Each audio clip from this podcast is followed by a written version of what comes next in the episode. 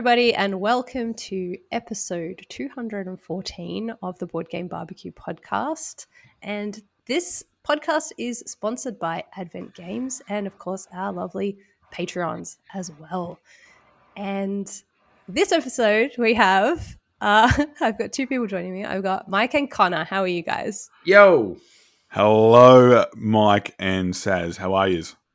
Good. I almost said tonight, and I think this is the the first time I haven't said tonight. but that's why I took so long to introduce yeah. you. It wasn't. I hadn't forgotten your names or anything. I was just like, "Don't, don't say tonight. Say don't say tonight." Yeah. Imagine that. Imagine yeah. you're like, "Oh, look, I'm really sorry. I've just forgotten your name." It's like, what? Yeah. How? I know it's episode 214, yeah. but yeah, I forgot your name. Oh, I'm fine with it as long as you forget Conor's name and not mine. Then it's okay my, my dad used to have this trick, and he would go, you know, if you ever forget someone's name, you go up to them and go, "What's the name?" And they go, they give you their first name. You go, no, no, no, no, your last name.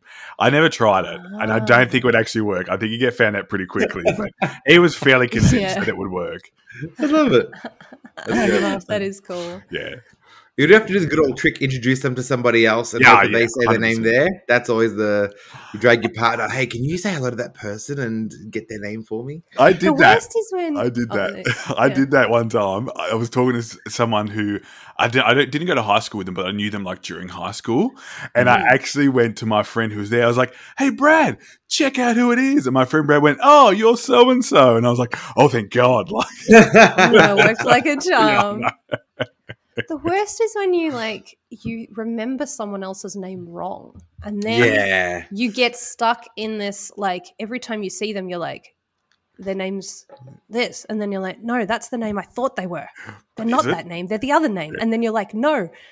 Which one is it? And you get yeah. Anyway there was someone at my game day and i felt so bad because it, I just kept saying her name wrong, and it was in my. I'd remembered it wrong, yeah, yeah. and it was it. It was in there for good. I feel like Mike's really good at remembering names. Uh, and I always get because he like remembers names like, and then it's so and so's turn, so and so's turn. I'm like, mm. and then it's your turn, and then buddy, it's your mm. turn. Hey, matey, it's your turn. Yeah, yeah. Like, like that. That trick works where you keep if you keep saying their name. That's know, what I try to do. Say their name back to them really, it. really quickly, and then hopefully it'll stick. Because if you if you only get their names, and this happened to me a lot at PAX as well, you get everyone's name at the start. And then by the end of the game, you're like, good game, you guys, people, other yeah. humans with names. Yeah. yeah. it was like it was too long ago. I taught the game. I had to do things. You know, you got, other, you got other things on your mind. You, you know, exactly. Yeah. Exactly. Cool. And speaking of PAX, I didn't really get to talk about my PAX yeah. thing. I just wanted to I just wanted to mention a couple of things um, that I guess were kind of my highlights. Uh, I I played, I, I, met Michael Langford for the first time, who's been around since the start yep. of the podcast. Yep. Oh my God. Like, we had so much fun. Like, he was hanging absolute eh, on me.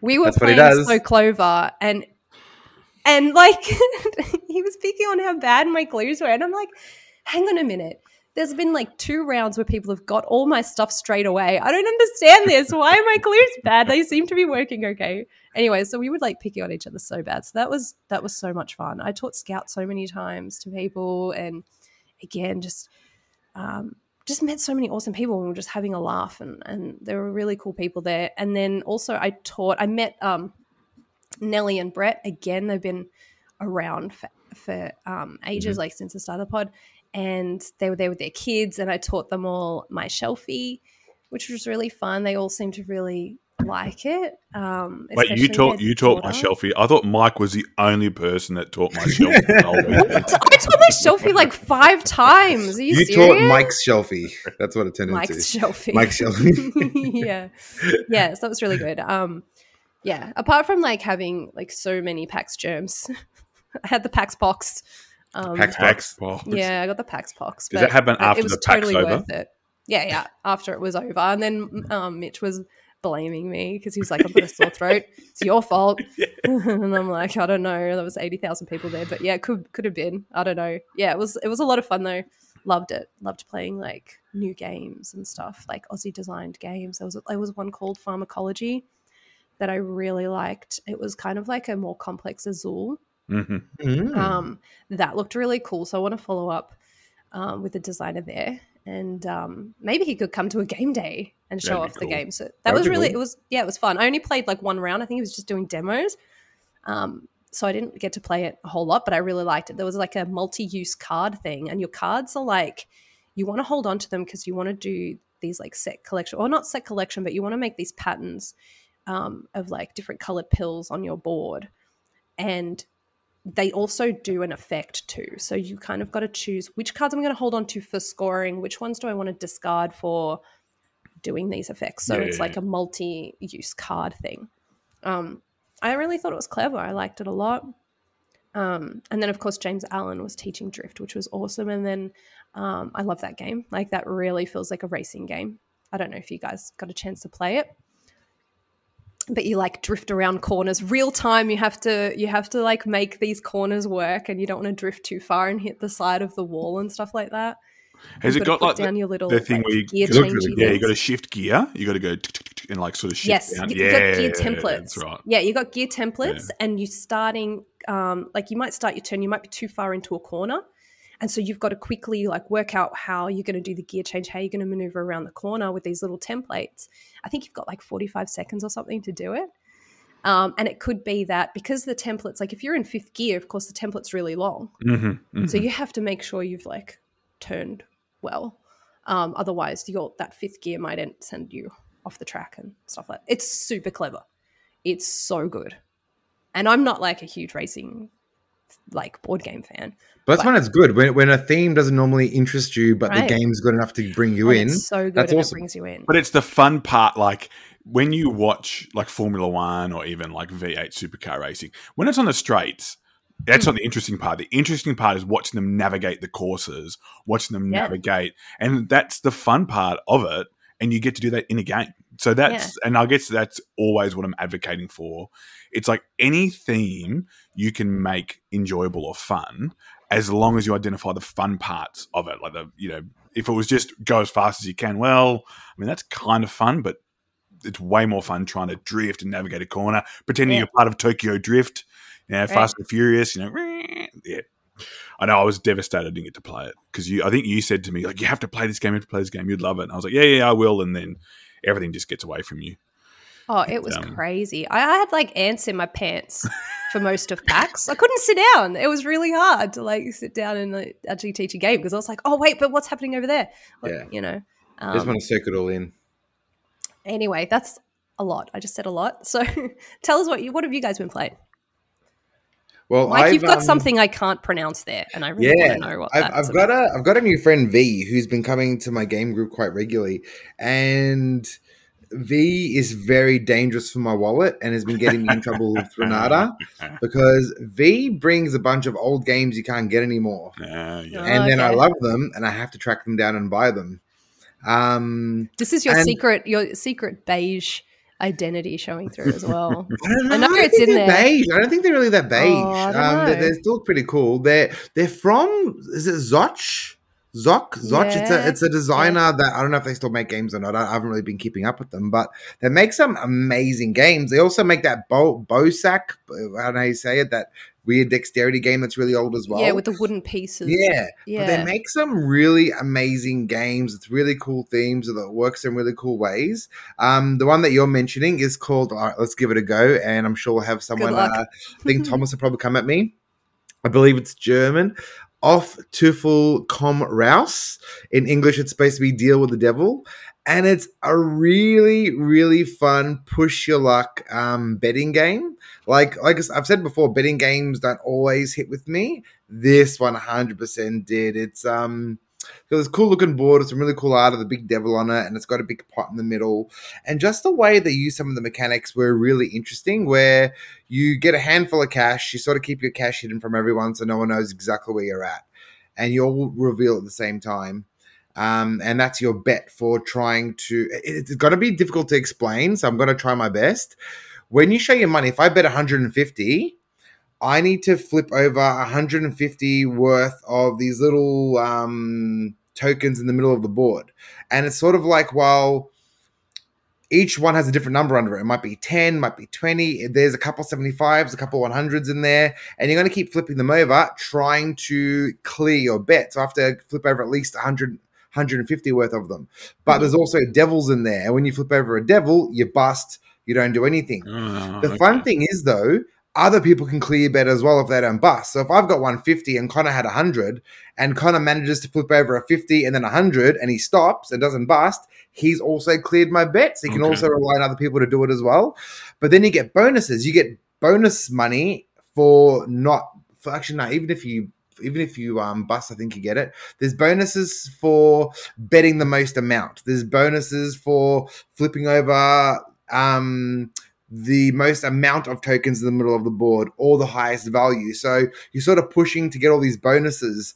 And so you just keep flipping these tokens in the middle, and it's really, really, really fun.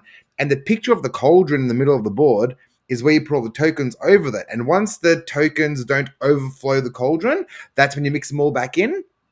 Really cool little mechanic.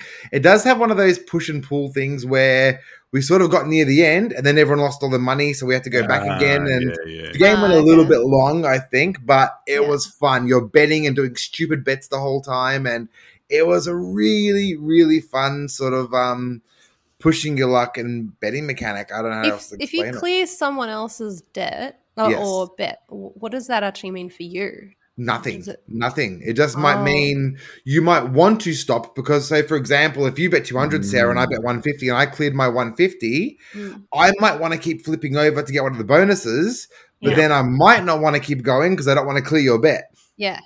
You know what I mean? Because if yeah. I clear your you bet, want me to be in you, the red you, you, get paid out, you know? Right, but if right. I don't clear your bet, yeah. It's a bit of you know you got a few choices like that to make. Yeah, but it's just really funny, just really silly, really funny. It's from like 2013, I think.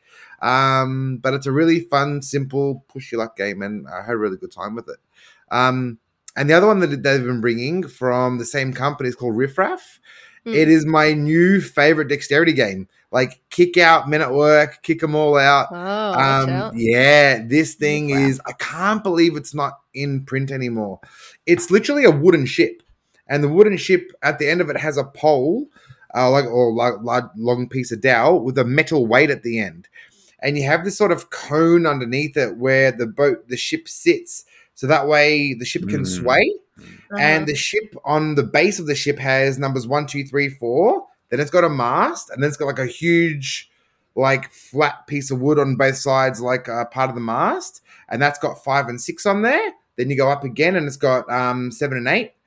Uh, there's some more numbers in there somewhere. I don't know where they come from, but it's got numbers one to ten throughout the ship, and ten is at the top of the boat where it's the most delicate part, and one to four is at the bottom. And basically, you pull out cards at the same time, bidding for which part of the ship you want to put a token on. And it's a dexterity game. We're just trying to put tokens on and not drop anything. Um, yeah. But if you bid the highest, if you bid to put something at the top of the ship where it's the most dangerous, you get to go first. Whereas somebody yeah, that cool. bid one to four on the bottom of the ship, they go last. So it's a cool game where you all reveal your cards at the exact same time. Yep. And then just you just get to see who's putting their their pieces on and all the different pieces you're putting on the ship, they're different shapes, different sizes. There's some like barrels, which if you put on their side, they can roll easy. Mm-hmm. So. I like being a real douchebag in the game and trying to go to a really just awkward spot. Yeah, just in the game. and putting like a barrel on its side. So that way, if somebody else puts something else on that side, the ship's going to tilt and the barrel's going to roll off. Yeah. But the fun part is, if anything falls off when you put something on the ship, if it falls on the table, they become your pieces and you try to get rid of all your pieces. Mm-hmm. But if you catch them as they fall off, oh, they're out of the game. Stop it. Oh, so yeah, yeah, yeah. It's amazing. So, and some of the pieces, like there's all like light pieces, heavy pieces. There's like um, there's a piece that looks like remember the monkeys that hold on to each other cool. when you're yeah. yeah there's a little monkey that, and you, yeah. like I can see in the picture yeah. someone's put it right off the top, which is like hang them off, you know. So it's just about these really fun moments where you put something on and everyone stops their breath for a second because everyone's waiting to see does the ship tilt that way, does it tilt this way, can you catch the piece? It's just it's like half an hour and it's so much fun. And it breaks my heart. This is hard to find. It's nearly impossible. I paid way too much to get myself a copy oh, sent from Germany. I did. I did because it's such a fun game, and I'm you really thankful. I need to have it. You know, I'll definitely be bringing it to uh, a game day in the future once it eventually arrives to me, probably in a month's time from Germany. It does um, look super cool. I gotta say, it's amazing. Have That's, you it's hamster roll, Mike. Hamster Roll Hamster is another roll. one of my bucket list roll. games that I want to get. Hamster Roll, I definitely want. I've never tried it, but I know I'll love it. You know, but it's got that same sort of moving yeah. dexterity vibe to rolling. it. I wouldn't be surprised if it's the same company that makes it. I wouldn't be surprised. Oh, they actually they actually make a lot of weird dexterity games. I've been as I've been looking into this company, like, oh, I like what they make. I've been finding a lot of little hidden gems and really popular games throughout the years that they've made because they've been doing games since you know um 20 uh, you know 2010 2011 2012 somewhere around there and yep. these games are from 2012 and 2013 um so they're, they're, they're quite old games. ancient they're almost ancient, oh, Sarah. Oh. um, and hats off to them. They're not all beige, so you know. No, but there is the beige wood. it is beige nice wood. There is beige wood. ship. But yeah, but um, these games from Zoc or Zoch or whatever their Zoch. name is, um, yeah, they got some really cool ideas. Um, just I was looking up a video on YouTube about what other games have these guys made because I like these so much. What else have they made? And there's a game about feeding donkeys colored cubes and then placing that bets sounds like my kind of game. But then you lift up the tail and they poop out all the yeah. all the things. But it's more about yeah. like um trying to choose which which like I'm going to choose this donkey because I believe it has the most red cubes in it. Like I, I haven't played the game, that but doesn't sound comfortable pooping out cubes. Sarah, like I'm okay you're acting like you're above this type of oh, theme. I apologize. Is... I think they're discs. To be honest, I think they're discs. If that makes it better. Oh well, yeah, oh, that's, yeah, right. acceptable. Sorry, sorry. Does it make it less okay, less corners? Anyway. But I don't yeah. know. Um, I've just been really enjoying these old school games that are, are hard to find these days, which is a shame if anybody else wants to play them. But um, I've really been enjoying these games, and uh, if you get a chance, if you know any, if you know anybody with Riff Raff or Deal with the Devil, um, or otherwise Auf Teufel Komm Raus, definitely try to get your hands on it and have a have a try. But Mike, dexterity you, games yeah. are hard for me because I drink a lot of coffee and um, that makes it more fun. Yeah, oh, what a shame. I tried to play that Tinder. I tried to play that Tinder hey? box. Oh, you know Tinder box or whatever it is. Tinderblox. Is that on the phone? Yeah. You swipe it, yeah? You just swipe it. No, oh my gosh, you're making me cough, laugh. um, no, you have like uh like these cards they show you what you have what you all have to do and there's like um you're making a little campfire and mm. it has to be a certain shape and there's like little red cubes and yellow cubes and then there's like the wood pieces but when you add to the little the fire that you're building together um you have to the combination that you've got to add to the fire with your card you have to do all of that with tweezers. Like you have to build it mm. with tweezers and then you have to add it to the fire with tweezers. And do you think i could do a single one? I couldn't. I just had coffee and i was just, yeah it was you, a disaster. how do you go with operation well, she does fine, but the patient not yeah, so well. Yeah, yeah. yeah. well, I'm sorry, Miss Johnson. Your husband did not survive the operation. Yeah, couldn't get the Charlie horse out. Um, Mike, yeah. you've done everyone a favor by buying these games because you know what's going to happen. Everyone's going to want to play them because you can't no, get them. Not even that. It'll come like to GameFound as like a new. They're like, oh, oh and now we're bringing back. That's exactly what's going to. happen. You know what'll happen? It happens all so. the time and then you'll just have to, have to buy the new copy. Exactly. That's fine. They're, both games are fantastic, and I'm really disappointed they're not in rotation anymore because they're so much fun. Like this friend of mine, they said they've sort of put away all the big Euros and they really want the games that provide really big fun moments, and that's mm-hmm. what they've been bringing, and it's it's been amazing. And um, they just give you a really good laugh. There's something different, and I love push your luck because I always end up with no money. It's, it's always fun. How about you guys? Yeah, well, uh, I got to play a, a game on my bucket list because I was so keen. I love every game that this man makes, although I own none of them. Uh, but do you love him is, as much as Def loves him? Absolutely not. No, I don't no. think I can. I think, uh, yeah, in the uh, custody battle, Def would definitely uh, he would go to Def, uh, and that's Kanban EV. Um, so yeah, man, that game is everything that I hoped it would be. And I remember, I think Sarah, I think Def's told you he's like, I'm really excited. Conor's going to play Kanban tonight, mm. and then you were like, "How's Kanban going? What are you doing?" And I was like, "I don't know what I'm doing, and uh, but I'm having fun." Like I was like, "I think I'm trying to make cars," and I had I really had no idea what I was doing or why I was doing it, but it all made perfect sense. I don't know if that that doesn't make sense itself, but yeah, it's just such a clever design. Um, I love the the fact that it you're it's a process in making these cars, and you're actually going through a process when you play the game. Like that's thematic in yeah. itself.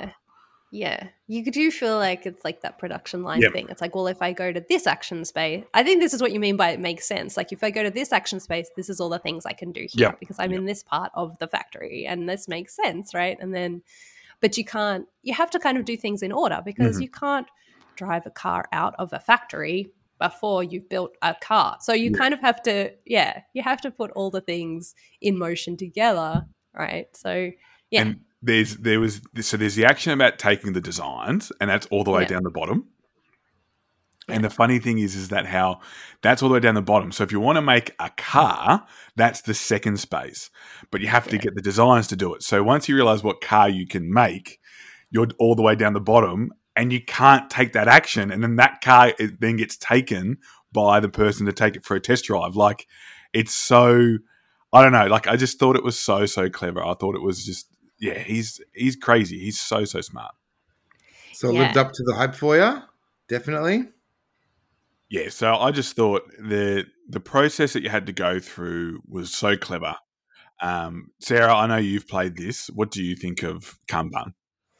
Um, I've only played it once, and yep. it was a while ago now. But yeah, I really liked it. Um, I, I, think I've said this before. Like any game where timing is a real, you have to get timing crucial. Like it's a crucial part of the game that you get it right. I think that's kind of exciting. Yeah. Um, and Kanban has that, you know, because yeah, like you said, if you do something at the wrong time, instead of you taking advantage of your of your action, someone else might swoop in. Yeah. Um, you really got to be aware, right. aware of what it, everyone else is doing. You really do. And I remember, like, I was, um, I think there were a lot of red cars when Def and I played that were like, um, you know, ready to ready to rock, kind of thing. And I was like, oh, so if I do this, because I had the red designs, Def had the red designs, it was all happening. We all had the same stuff happening. Um, I'm like, oh, so if I do this, it's going to really screw you up, isn't it?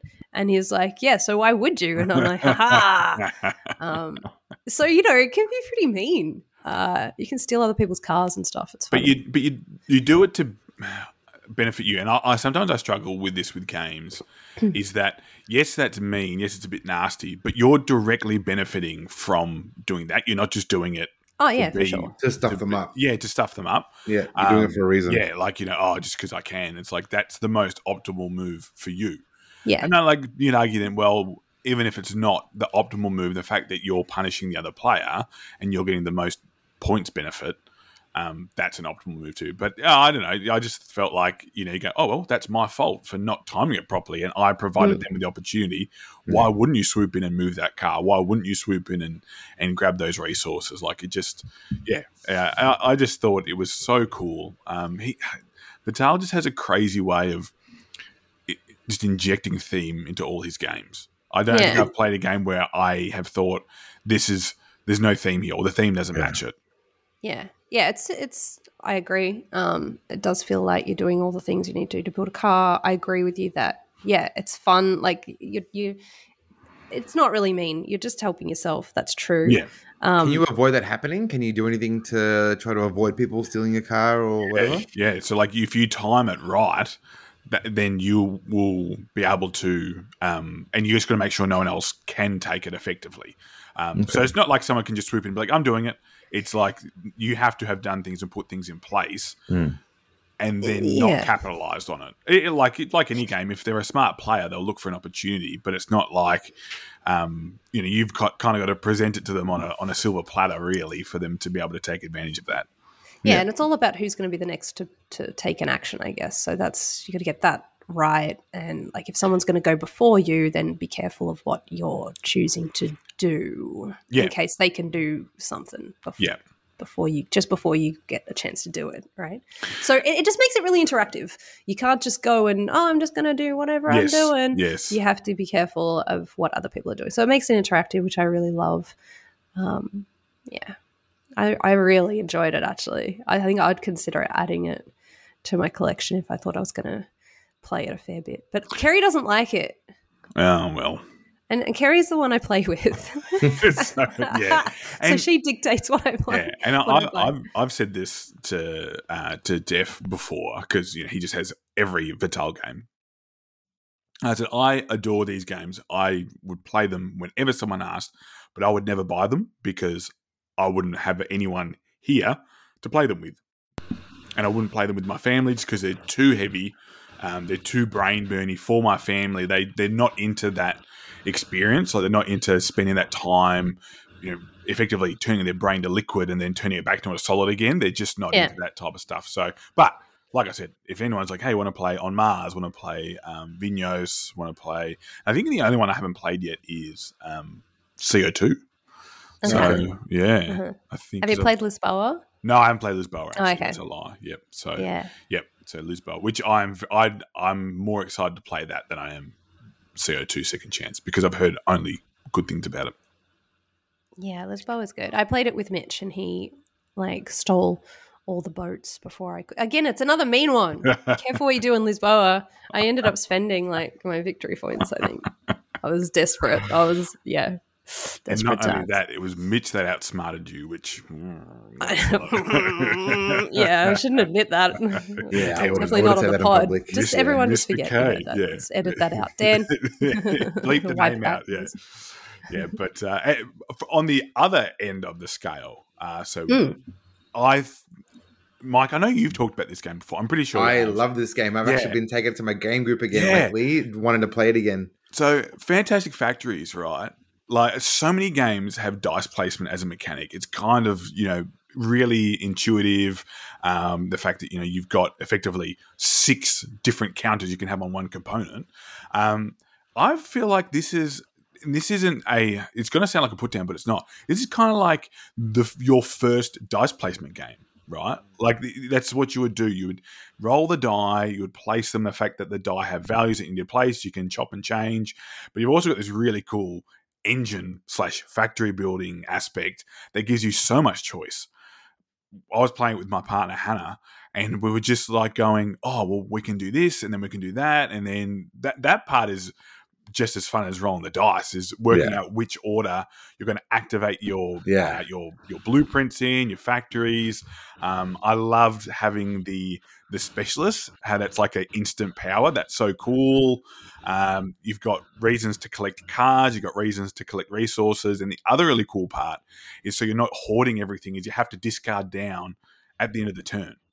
Uh, I think that that's actually what makes it um, a lot more interesting for me. What do you reckon, Mike? I know you, you think this game's awesome, but I think it's a look. It's it's everything's amazing. I like that every time I play this game, it feels like a different experience because yeah. I've got different cards coming out. I'm making a new combination, um, and like you said, there's lots of um. Well, wait, no, no, no. I'm not going to yeah. do that. I'm going to yeah. pick up my dice again, and I'm going to do my turn again because I can do it this way now and make this happen. And it's just it's so satisfying. Like that's the biggest word I can use for that game it's satisfying. Are, are, you playing with any expansions? No, we didn't. We only played with the base game because Hannah hadn't played it before.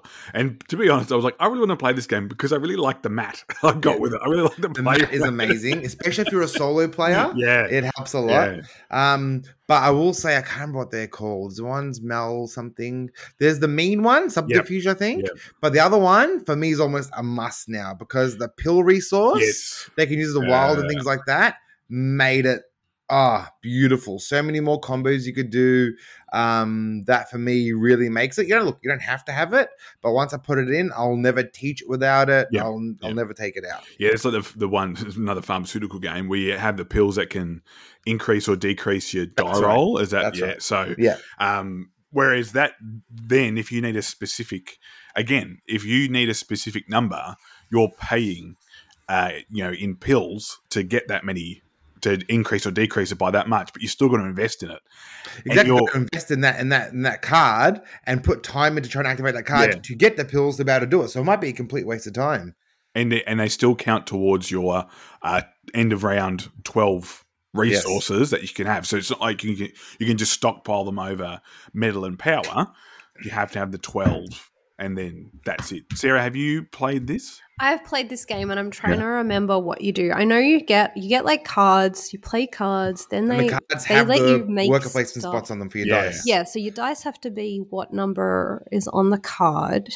Yes, so sometimes sometimes and, then, and it's match. kind of like a it's kind of like a you producing things yep. that you can spend yes. elsewhere, right? Yeah. So he's producing is it energy and energy uh, yeah. and um, metal, metal, which help right. you build more factories. Right. And then right, the end game scoring or the end game trigger is you have to have mm. twelve goods, uh, which are little boxes, or yep. uh, ten buildings you can go over that, but that's when the last round starts. So once someone, because it's all simultaneous, so once yeah. someone either hits 12 goods or 10 buildings, uh, then you have to, then the end of the game is the next round. And it's all simultaneous. So it's really cool because you can, especially if you're teaching people, because you can kind of do your own little bit and then go, okay, I'm going to yeah. stop. How's everyone going? Where, where yeah. are you up to? Where are you up to? Do you want a hand? What's on your cards? And really, your, I know the subterfuge one, like you said, Mike, it can affect other people, but in reality, aside from taking a card from the market, you can't really affect other people. Um, exactly. So it's okay if you to be like, okay, well, let's play with an open hand. Um, mm-hmm. or things like that, you know, and then people as they get better, it's like, no, no, I want to be able to work it out myself.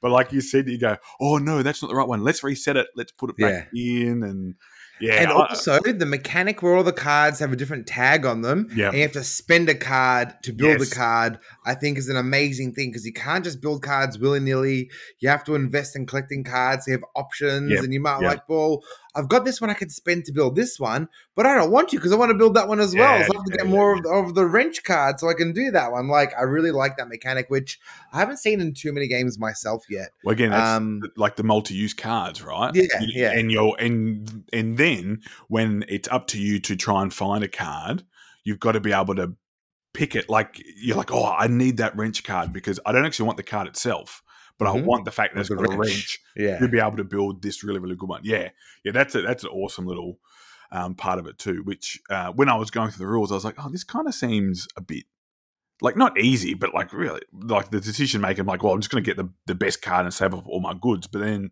you've got to have the card to be able to build it, which is even better. But yeah, oh man, it is so good. I I really want to teach this to more and more people. I think mm-hmm. it's it's really a good, really good gateway game yeah. Because it, it just introduces two awesome concepts in dice placement and engine building mm-hmm. in a way that people are like, yeah, that makes sense. They're my workers. I've got yeah. more workers here, so I can create more energy or I can send them off to the mines and stuff like that. Send them off to yeah. the You love doing that, yeah. You yeah, yeah. They yearn the for the mines, Sarah. The, the, people of my town yearn for them. Um, but yeah, that's another good one. And I, just quickly, just quickly, I know you're sick of me talking about this game, but I continued my Uh-oh. Arkham Horror the Living Card Game campaign, The Edge of the Earth. So going into the Mountains of Madness with Lily Chen and uh, Monterey Jack, and they're slowly getting more and more mad and crazy. Um, and the reason I went back to this is because the new expansion is coming out, and I got the new investigator cards. And let me tell you, you guys don't care, but these are some really, really cool cards. I'm not going to give away any spoilers um, because Sub Zero mm-hmm. is. I think he said this weekend he was going to go through and they're going to start making some decks, which is awesome. But Resident, I, I like to say I'm the Arkham expert. Sub Zero Joe is like the number one Arkham. Did you just say Sub Zero? Yeah, Sub Zero. So, so, uh, so he is the number one expert uh, in uh, in Arkham horror living card games. So I hope he's having fun with that. And um, yeah, that's sort of my little well, wrap up. What about you, Sarah? What have you been playing? One of these games, I think you're just trying to copy Mitch here with this one. yeah, I played uh, Endless Winter. Um, I thought it was okay. I don't. I didn't get as excited. Mitch loves it, right? Yeah, so, he does. He, so I'm going to present it. the other side of it. Nice. no, yep. no, no, no. I, I did like it. I thought it was a little bit like um Dune Imperium for me. I thought okay. you're doing you're doing some pretty similar sort of gameplay things because you know in Dune Imperium, you have like the hand management's quite a big deal in it, and you've got cards that allow you to like uh, basically take worker spots on the board. Like they've got certain symbols. Yep. Yep. That's different in Endless Winter, but you still you're playing them. If you're playing them with a worker, you're sort of playing them as extra labor and things like that. Okay. Like you yeah. need to like a boost. Yeah, kind of like boosting mm. your action that you're taking on the board, or allowing you to make the most of doing that action. It's almost like it's not worth doing the action unless you're gonna yep. you got the labor to pay for the the stronger thing, right? Mm-hmm. Um, so that like it's it's good. Um, I guess I just felt like it was like that a little bit too much for me because mm. I already have Dune Imperium. Yep. Um, and the other thing in Dune Imperium, there's kind of like uh, you know cards that have like a fighting effect. Some cards have a fighting effect, so you can see in the in the dark, like the, like on a card, it'll have an action effect that's in a light sort of box, and then in a dark box, it's like if you take if you play this in a fight, what it's going to do. And Endless Winter has that sort of eclipse thing where you can play cards to your eclipse pile, and then it mm-hmm. has the mm-hmm. dark action mm-hmm. down the bottom that's going to happen in the eclipse. So I found that was quite similar. Um, and then also just the fact that yeah, it's worker placement, it's hand management, and it's got like the area control part. But I actually like the cube fight in Dune Imperium yeah. a bit more than I liked the the putting down tents on the on the map on, in Endless Winter. I think so, um, the the, yeah. the, fighting part of Dune Imperium seems to be the what's sort of separating the three because they sort of you know people were comparing Dune Imperium to Arnak and now they're compare, comparing Endless Winter to the two of them.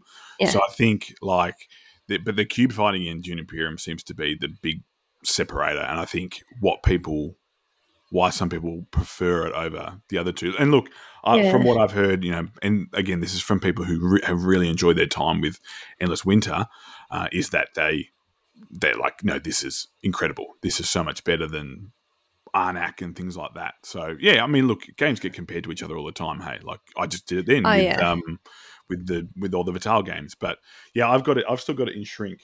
Um, I haven't opened it yet, and I'm keen to open it and have a play with it over the next day yeah, or so. We had fun. Like with four players, it was pretty, you know, like people taking the cards that you kind of yep. want. That was the yep. other thing. The deck building was kind of interesting in that there's only like five tribe members you're going to add to your deck. Mm-hmm, mm-hmm. So it's more about, oh, what action do you want to kind of do the most of? And then buy that kind of person. Um, so I think like Kerry and I were kind of wanting to both be first player, I think. So we are getting a lot of sharp. Uh, no, no, sorry. We were racing up the um the track with these little to- uh, totem things to get like end game scoring, to get the most end game scoring. Because if you're first up the track, you get yeah, yeah. you get the big score. And um, so we were fighting over that. So we kept buying the shaman so we could move her. So that was interesting. Um, I like the hand management part of it, definitely. I thought that was cool. It's like, well, I want to play this guy with this action, but actually, I really want to play it in the Eclipse phase because I get the Eclipse mm, bonus. Mm-hmm. So the hand management was good. I thought the hand management was good. Um, but yeah, uh, so that was Endless Winter, and it certainly looks pretty. I mean, gosh, it looks good. And it looks like it just covers a table. Like, it's way too big. Huge, why is it so big? it's so big. Why is it so big? It's ridiculous. um, yeah, so that's Endless Winter. And the other one was um, that I've been playing a fair bit of was Twilight Inscription, which oh, I was yeah. super super excited about to start with. Mm. Um, I don't I don't like love it love it, but I, I do like it. It's just probably not as interactive as I thought it was going to be. Okay, all right. There's a place on my shelf here if you need to get rid of it. Yeah. There's, there's, there's, a spot on my no, shelf it's right fun. here. It, it has like it's fun. It has this addictive quality to it. It really does. Like yeah. it's a little bit um, Mo called it Space Bingo, and I was like, yeah, that's I'm adopting that Space Bingo because you know you are there's like a board where you're crossing out all these icons, and then there's like Ganz Schön Clever where you're crossing out the box left and right, and you want to get the stuff at the ends, right? So it's kind of like that on one of the boards. Another board is exploring your like piece of the galaxy and claiming planets and claiming commodities and you know like basically resources and stuff like that. The commodity track seems really a good thing to go for. Lots of points on that. I just go for that every time. Um, and then there's the war. The war thing's interesting. You never know when the war card's going to come up, right? So it's like you're investing to put all these ships out mm-hmm, there. Mm-hmm. You could win a lot if you, you know, you beat you beat your left. It's kind of like um in uh, Seven Wonders, you're going to fight with the people, your neighbors, yep. okay, your neighbors, okay. you're one on the left and the right, yeah, not with everybody, kind of thing.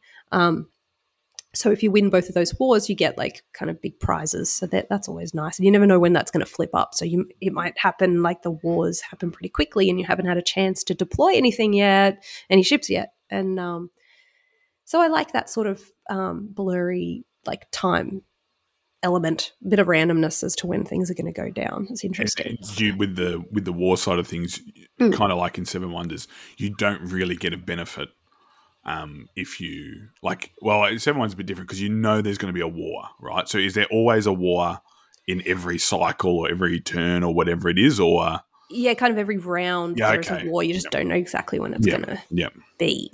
Yeah, yeah, yeah, yeah. Because um, you you've been playing this at two, Sarah. Does it play it okay at two? Yeah, I played it. I played it at two a few times, and you have to have a bot so that okay. you've got you always yeah. have to have two neighbors, right? So you, mm-hmm. you play with the bot, and it's super easy to make the bot work. It's because you're rolling these dice that are like grey, which you get every time, and then you're rolling these what they call focus dice, which are really colourful, and those ones you get only if you've unlocked them on that particular sheet that you're working on at that time. But the bot just works on those fancy coloured dice, and it's just a sheet that's like, okay, what did you roll? These are the three colored dice, and you just mark off what it rolled. Okay. It's so easy. Like it's easy as pie. And then on the sheet, it'll say, oh, um, if, if you cross off so many, you know, blue uh, resources, it might get to where it's completed the blue objective before you guys. So it will get the most score and you won't get that. But it doesn't actually get a score. It just means that you won't get the high score okay. for the objective right? So it just blocks, I guess it just blocks people.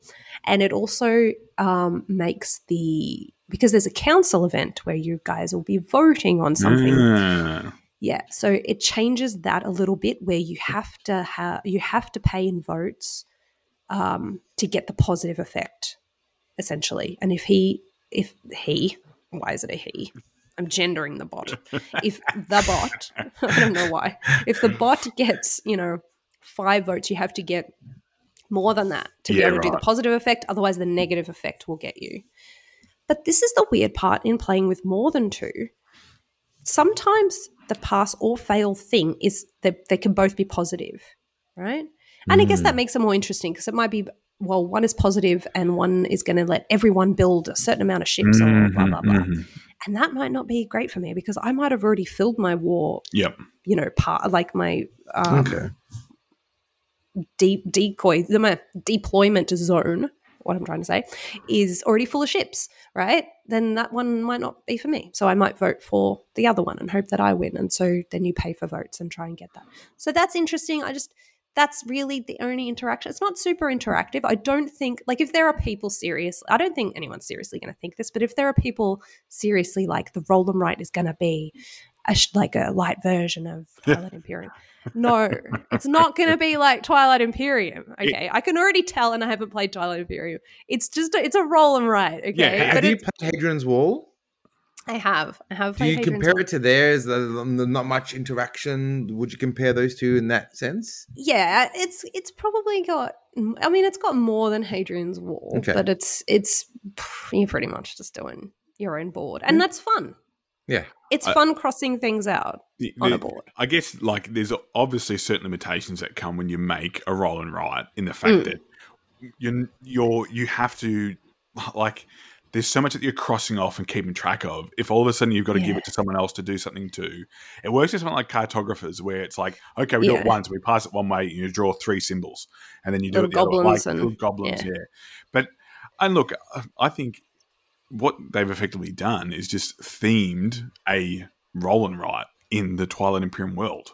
And yeah. That's okay. Like, it doesn't have to be exactly the same as the game itself. Like, how many spin offs do we have? How many card games do we have? Like, right. this, this just what happens. And I think now it seems to me like I haven't played it yet either, but it seems to me like it, it's one of the heavier slash heaviest roll and writes that there is yeah. going around yeah, it's definitely up there in terms of of roll and rise. I mean, they tend to be pretty light, and mm. this has got a lot more going on. You do get like a faction card that has certain abilities. You've got um they're double sided. All four of your boards are double sided. So if you play if you're all playing on the B side, that's the like basically beginner mm-hmm. side.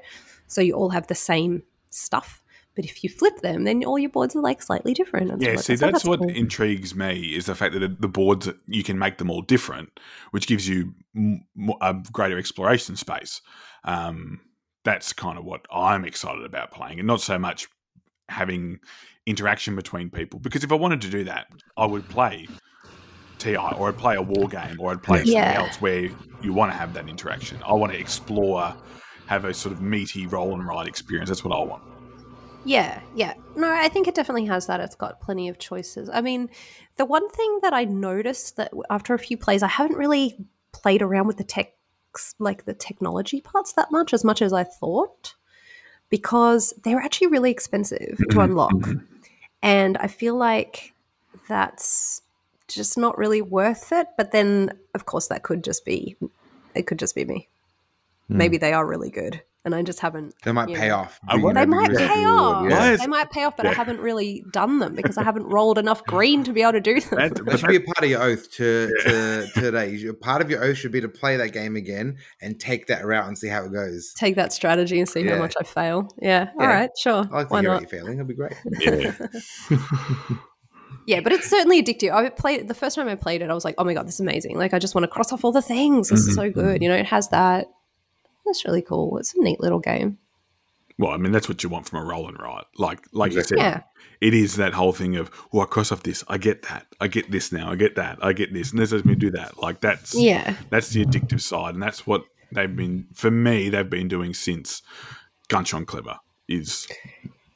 Let's do this. Yes. I get that. Oh my god! And when I was teaching it at PAX, um, I think everyone was a bit like, oh, this kind of feels a bit like maths homework. And then eventually they were going, oh no, now I can do this. Oh, and I can do this. Yeah. Oh, I can do this. And I think our friend and your friend Mandy was like, oh yeah. She was like doing like a little dance. She's like doing like drawing sixes and stuff like that. She was really impressed with herself.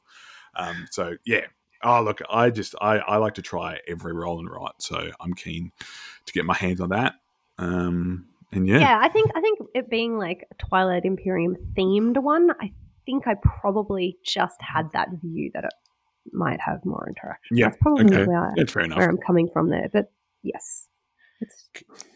Can I mention real quick, just because yeah. talk about roll and rights? I saw a roll and that I think is coming up soon that I haven't heard about. That sounds like you something you both would be interested in. Mm-hmm. So I was playing Aquatica with a mate yesterday, and I'm like, I love this game so much. I just want to look up what's this guy also made. This this designer, and he's got a game coming up. It's it says 2022 on BGG, but he says it's like a full fledged RPG roll and write. They can do in a campaign or a one shot. Look at Conor's face. He's like, and I'm, what? Yeah. And I'm like, that just sounds like up my alley. I'm sounds interested. I'm invested. Um, I'll look up the name of it real. Aquatica. Um, it just sounds really cool. So I want to like reach out to him and find out when's this coming. Like, can we try it? Like, what's it? What's it called? Um, it's called uh, blah, blah, blah, Legacy of Old Rus, R U S. Mm. Um, hmm. it's only got two ratings and stuff, so I don't think it's really been out yet. But um, I'm interested because I think Aquatica is such an amazingly done yeah, game. I'm interested what he does with a roll and write RPG style one shot and campaign that sounds really interesting. Right. And I'm like, I just wanted to mention that quickly because I'm interested. Color yeah, me interested. Good. I yeah. feel like there's so much you could do with roll and write. Absolutely. You know, I think there's a lot of innovation that could happen in that space. Um, yeah. So I can't wait till the 3D roll and write arrives and you're doing origami. So it's like now you get to origami and write. It's you're doing, and then you have miniature battles with your origami. Oh like, God, I don't know. I can picture kind of right now it's like doing it roll and write. He ends up on one of those things as a kid looks like a flower We open it and yeah, close it. Have to open chatterbox. Yeah. Is that what it's called? It's called a chatterbox, yeah. A chatterbox. Yeah, you roll the die and, and you got to say a colour and then you do the open up. Yeah. Oh, or a oh, okay. number. No, you lose a turn and then you go back. Yeah. And what was it? it? was like who you're gonna marry yeah. or something. Uh, what you're gonna do as a career? Yeah. Yeah. What's your career? Yeah. yeah. How you're gonna oh, die? Dear. That was a bit grim. Should we? Should we? How you gonna die? That's a bit grim. Yeah. We didn't do that one. All right, look, we should do sizzles. We should. Guys. We should probably do that because that was a that was a ramble and a half. So, guys, you know what I like about Advent Games website? When I want to go on to get a game, I can go in there, I can go to the categories, I can click on games to play solo, and all the results come up are all games that I know are going to play solo. Well, that's all very well, but what if I don't want to play solo? Well, then you choose a different player count.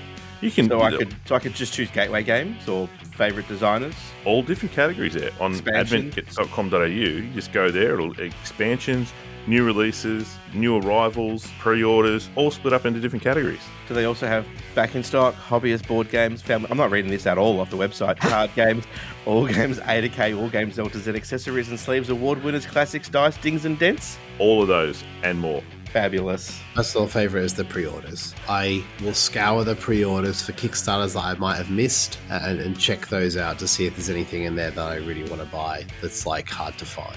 Yeah, that's that's true because I know you miss a lot. yeah. and Dean is, I mean, the service Dean provides is just second to none.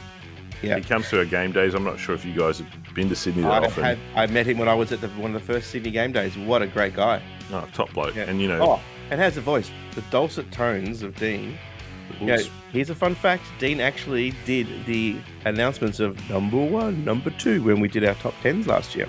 Yeah, for those of you that were at the last Sydney game day doing the setup, you may have even caught De- Dean doing a little bit of a duet on the microphone with yours truly before we got started.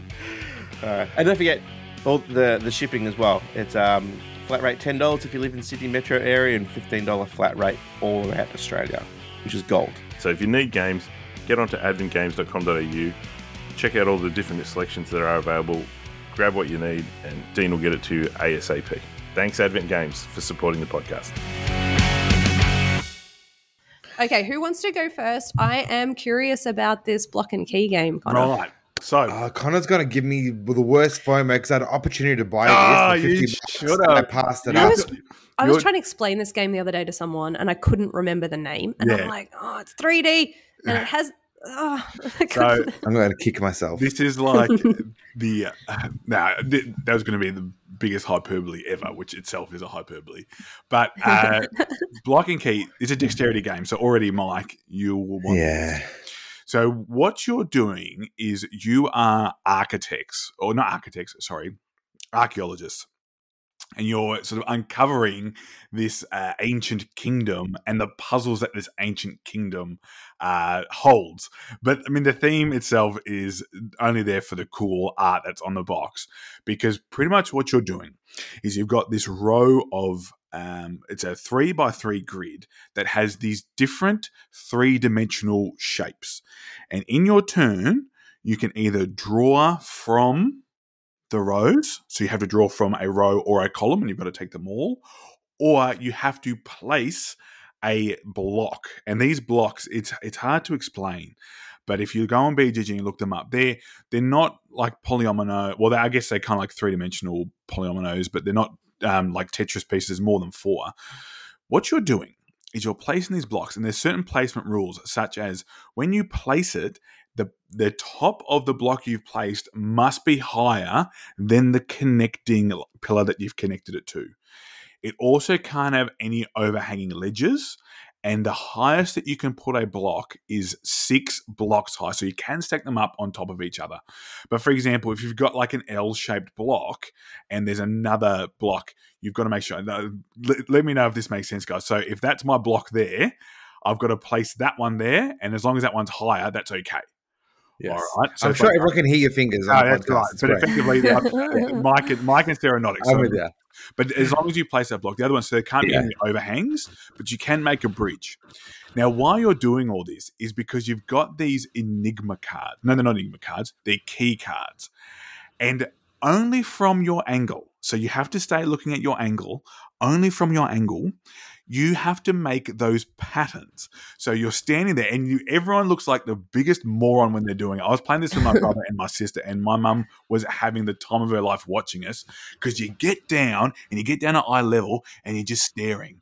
And like you end up, you know, you, when you're really conscious, like your mouth's agape, so like yeah, your mouth's open, and you're staring at it. You're like, oh, what do I need? And you're looking at your blocks, you're looking at your card, and you just keep going, oh, what do I need? What do I need? And you're doing like it's all really, really slow, and you're placing it.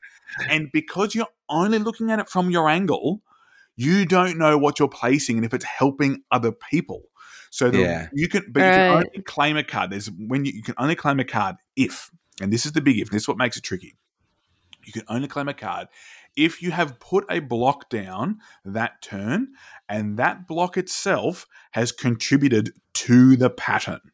Right. So other people can't accidentally finish your pattern, no, otherwise it, you don't get it. Okay. Sometimes they can. You're like, no, what have you done? You've because because it's finished, and you were planning that one, especially the higher ones, which take yeah. a lot. It's like, oh my god, like uh, you, you, could have put it anywhere. It's like, no, I had to put it there. And of course, like we're all siblings who I was playing it with. So it was always always everyone else's fault that was something discordant. Yeah. Like, you could have put it anywhere else. It's like I couldn't have put it anywhere else. I had to put it. no, you could have put it there. It's like, how do you know? Anyway, and then of course, like I 100% trusted my sister because she can do no wrong. But my youngest brother, we're like, no, no, no, come and show me. We don't believe you. Oh, okay, that's fine. Yeah, yeah, all right. We'll go grudgingly. Whereas me and Megan were like, yeah, that's fine. This is so good, and I was I was convinced, right? I was like, this is the perfect. This is the perfect. Um, uh, this perfect like board game day game, except this is the one caveat, right? So the way the game box makes up the game board. Yeah. And you sit it um, on top of one another. But you have to kind of have a table that can situate all four people around close enough and around. Like, and, oh my god, mm. we only ever play on like long trestle tables. Yeah. So player one, two, and three are going to be okay, but player four would have to sit like all the way up or sit on the table uh, to be able to do it. Like this, seriously, this is from Inside Up Games, which just makes some really really cool stuff. But I, I backed this on a whim, which is going to make make Mike even more annoyed because I backed it on a whim. And then, but it was actually it's been one of my, um, and I we did a Patreon the other day about our top five games, and I was I'm an R as to whether to add this in. Wow! But I was like, oh, it was wait top five games that were released this year. Yeah, that were released this year. Yeah, not like top okay. five games of all time ever. Yeah. Um, okay but yeah, this is like it's so clever, and the fact that it uses that spatial thing, and the fact that everyone has a different view, and you mm. kind of don't know if you're helping or hindering people when you put it down. Um, and we so we played with three.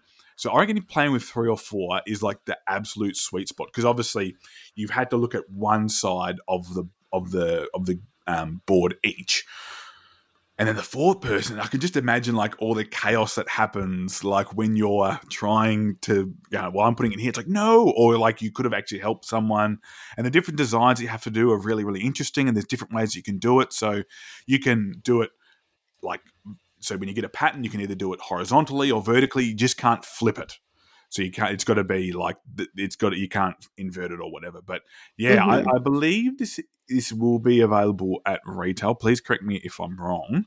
Um, and just the the production's awesome. It comes with these like clay blocks that just feel awesome in your hands. They're big and chunky. Um, it's just a different way of playing a game that I have never like. I've never played a game like this before. It's like the fact that you're looking at it from a 3D 2D perspective, but it's a 3D plane. Just super, super clever. So that's Block and Key um, by Inside Up Games, not Inside Out, Inside Up Games. Um, it was also um, my oath last time. So spoilers, no spoilers. Um, I'm going to have a big tick there. spoilers, no um, spoilers doesn't work. It's absolutely a spoiler. so yeah, I like I know Mike, you're keen on this. Sarah, you obviously had seen it before. I left that stand yeah. at Gen Con. I left that stand. Thinking, oh no, I'm going to regret this. They had like 50 copies, and I yeah. selling them for 50 bucks each. I remember. And I'm like, oh, I, I can't remember what didn't sell me on it because I'd seen something about it before and some, someone just didn't. I don't know. I don't know what it was. I probably just had two full bags of games already and was scared to add to the weight. But they said we have 50 copies here the whole time. That's all we have. Once it's done, they're done. And I'm like, oh, you just know. had a moment where your willpower actually it. kicked in. I tried to have willpower, and now look what's happened. Yeah, that's where it gets you. Yeah, that's fine. I'll i really wish our listeners could have seen you know all of the the gestures i think that really helped it's a one you know, He picked on me once about my gestures. I barely move. I'm like a statue, and then Conor's just like waving his arms around willy nilly. Uh, but uh, it, it, and I think that's half the fun too, because when you're looking at someone and they're just mm. deep mm. in thought, and you're just mm. sitting there pissing yourself laughing because they're like, "I wish you could see you right now." and yeah, it's like like you know that thing of it's like the mad scientist with the beaker, and they're like just trying to add the like the the littlest tiniest drop of like their solution. It's like like I've got to get it in exactly the right spot, and then what will happen is you'll get partway through looking at something and be like, "Oh no." About four turns ago, I completely stuffed this up, and it's not the right. like, no. It's not going to get any better. Yeah, yeah, yeah. But yeah, I seriously, if you're into anything a bit like any um, like pattern scoring or anything like that, like look into um, block and key. I, I don't know how. I just think it's just a great experience um, for people. It's really cool to see the board game space expand in that way and the fact that they're using a 3D object on a 2D plane and that's how you score. And the great thing is, is because it's 2D, the depth doesn't matter. So you can put a yeah. block as far back as you want, and as long yeah. as you can see it from from your eye level, it's that's fine. Cool. yeah. yeah. So it sounds cool. It does sound different. I got to check it out. Yeah, yeah. If you, if you know someone with a cop, please ask if you can play it. Um, I think I will be bringing it to our next couple of board game days so people can because I don't know if it is widely available but I think more and more people would really enjoy this, and it's quick. It does not take very long at all, and um, yeah, it's super simple. Uh, once you get going, and I think people just would have oodles of, of fun with it. Cool. What about you, Mike? Look, it's not going to be a surprise for anybody what my sizzle is. uh, I'm going to do a bad thing like Conor, and my last oath is my sizzle. But listen, you all saw it coming because yeah. I promised to play the newest in the Zombicide series, Undead or Alive. Um, look, if something comes out of Zombicide, I'm buying it. That's generally how things work, and that's just the way the world turns. Um, when I bought this, I was a bit it's a, it's a western themed zombicide and i'm like well i've got fantasy i've got space i've got modern. Look i'll get it and i'll try it and it's probably not going to be my favorite and then i'll probably get rid of it. You know that's sort of the way i was thinking. I just want to try the new one but i have to of course own it just in case. Um and what surprised me is i think this is going to be one of my favorites. Yeah wow. Um because in the different themes of Zombicide, they change a few rules. They have some different characters that do different things, and that's what makes it really fun. This particular Zombicide, I feel that they addressed some things that people find fiddly in Zombicide. I feel they fixed a few things that, for me, make the game more enjoyable. Now, Zombicide itself is very much a uh, what's the word I'm homebrew kind of game. Like you can make up your own rules for it. I generally do make a few rules to make it easier and more fun for people because Zombicide, as much as I might like the puzzle of trying to win, I just want to have fun and kill zombies, you know? So a lot of the time I fluff the rules a bit for people because I'm usually teaching someone just to make it more fun. I have heard so since the fantasy version, or just after that one, the future versions, They've made the rule because it's a uh, cooperative game. If anyone dies, the game's over. Whereas oh, okay. previous previous oh, wow. versions, if someone dies, which is really easy to do, um, you just lose that character and move on. And I might be like, well, this new guy walked into town and you have this guy to use ah, now. Right. I just did that sort of thing yeah, yeah, to yeah, keep everyone in the game and make it a bit more fun. Um, but they've since made it, yeah, if anyone dies, game over. And the thing is with, with the Zombicide, usually your characters have about three hit points and some zombies can hit them twice in a row. So if you have two of those zombies get an extra activation and come and attack you, your character is dead like that. Or the abominations, which you can spawn into the game, which are your big sort of boss monsters with special rules, and they're the big bad guys that are really hard to kill. They usually do three damage one go, meaning if you get in front of one, boom, you're dead, off you go. One thing they've changed in this game is pretty much all the monsters do one damage each. Mm-hmm. Even the mm-hmm. abominations, they don't one hit kill you really anymore, which is really cool. What they've instead done is when an abomination comes out, or when you walk into a room, they create a new spawning point for zombies. So after all heroes have their turn on Zombicide, it's a zombie's turn. So you activate all the zombies on the board, and then you spawn new zombies. And usually most maps have three spawn points pretty scary. Off you go. But when you walk into a new room in Zombicide now, in, in, in Undead or Alive, instead of spawning zombies in the whole building and it's full, you create a new spawn point, which is really cool. Or when an abomination comes out, there's a new spawn point. So all of a sudden, every round you have five or six spawn points sometimes instead of just the three. So there's all these different zombies coming at you from all different directions, which is really cool. Um, and I really like that they made everyone do just one damage now because I said, hey guys, let's play this properly because I don't feel anyone can die in one hit that easily anymore. We've got a bit more of a chance to, to do this properly. Um, the other things they've done differently is they've created um, different uh oh my goodness what's the word i'm looking for now different kinds of characters there's a word i'm looking for factions not factions sort of like archetypes like different yeah, yeah, there's like um four different kinds of characters they have brawlers gunslingers yeah. townsfolk and the faithful so every character is one of those which is really cool so in Zombicide, each one of your characters start with a special ability and you unlock more as you go along. But in mm. this one, you have that still, but my person that has this special ability is also a townsfolk. So each different person has really cool abilities. Like in the game, normally you can only search once per round, whereas townsfolk know the town. They know where everything yeah, is. Right. They can search every single round. The gunslingers, if they've got a pistol, instead of using the pistol's normal, you know, I can shoot twice. They can gun fan. You know how then the yeah, westerns like bang, bang, bang, bang, bang. You can shoot. You can roll six dice in one go, but with a less accuracy. Um, brawlers have more health and they can, you know, move and attack for an action. Or the faithful, which are really cool. They can. They're all like nuns and priests. Um, they can do this thing called Vade Retro, which is you throw a token at a group of zombies and it pauses them. So that helps in mm. the game where all these zombies are coming at me. Well, you're a faithful. Can you do that to those guys so they stay there for a minute and we can move through? It really increased the amount of strategizing you could do. Um, and the also the, the, other cool thing is whenever there's a new spawn site, the only way to get rid of it is to throw holy water, which you can collect in in the game. But the faithful people can turn water normal water. water. Yeah, they can just bless it, which I thought was really cool. So if yeah, you collect water, cool. you want to give it to the faithful guy because he can use that to get rid of the spawn points. All these things I thought really made the game really fun.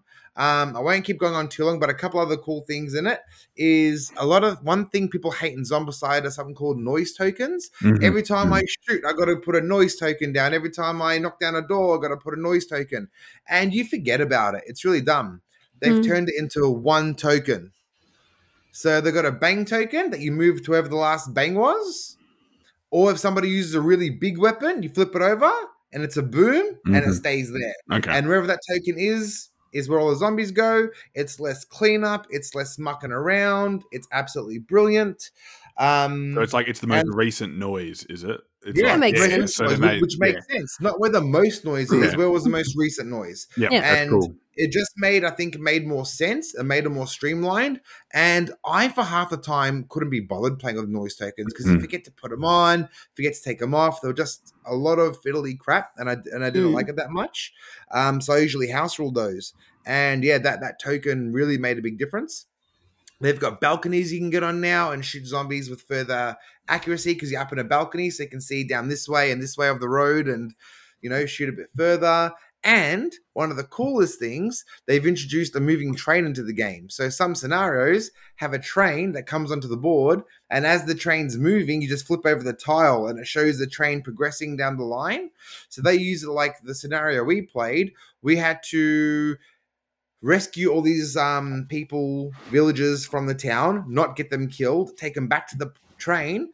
And once we hopped on the train, the train would start moving every round, and we have to get off the board without any zombies going on there. And it made this really cool moment where we only had one abomination on the board, we killed all the rest of the zombies, and the abomination got all these extra activation cards come out. So the abomination jumped on the train, and it's a special Uh-oh. abomination that you have to kill three times. It's um, it's like an old like Indian ghost. It has all these different spirits. So once you kill one, you change the head of it, and it's a different spirit. And once you kill that one, you change the head, it's a different spirit. And each one has a different way it has to be killed. So when it got on there, we had one turn to not only kill an abomination, kill it three times in one turn and we managed to do it. It was just such an awesome. The train is leaving the station, and we got to kill this varmint. You know, like it was this really fun cinematic big fight at the end of the game, and it really. It was one of the most satisfying ends to a zombie ga- zombicide game I've ever had. I think. Um, like you can get a pack with horses, so you can have guys jump on horses, which means they move further, they hit harder. But if you go to a building, you have to leave your horse outside, and if the horse dies, you, you lose the game. Oh no! So, if your horse dies, you yeah. Lose. So like, yeah, cool. You can move around quicker and do a lot more things, but you have this vulnerability whenever you actually mm. go into the building to complete your missions. Um, I just think CMON did an amazing job with this game for someone who Western I thought was going to be my least favorite theme. Um, it's probably turned into one of my most favorite Zombicide games that they've released so far. I think they did a really good job. Um, I'm looking forward to playing it a bunch more. It's going to come out for Halloween gaming. Um, and this won't leave my collection. Like I thought it was going to be a big maybe, and I was half expecting to move it on at some point, but I think CMON knocked it out the park, and this will not leave my collection because it is different enough to everything else they've released. Um, it'll stay with me forever. It's cool that they're refining it and they're making it better every time. Yeah, I think they did a really good job. So it just makes me more excited to see what comes out next. My wallet and Renata aren't as excited, but um, I, I want to see what else they come up with next because if they can keep changing the game enough to make it feel different, bring it on. Let's see. Let's yeah, see what happens. For sure. Then you're going to be locked in forever. Yeah.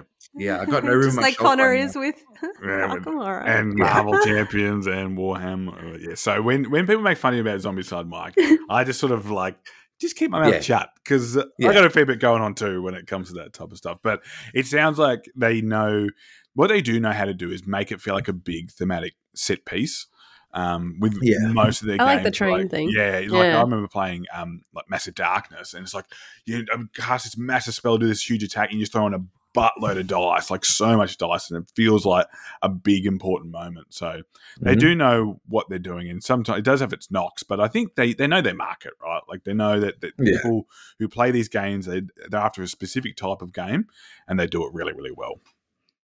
Absolutely. You so know what's funny? Like my addiction to Aeon's End thing, I missed a, a Kickstarter. I just totally missed it. I what just, are you doing? You call yourself I'd, a fan?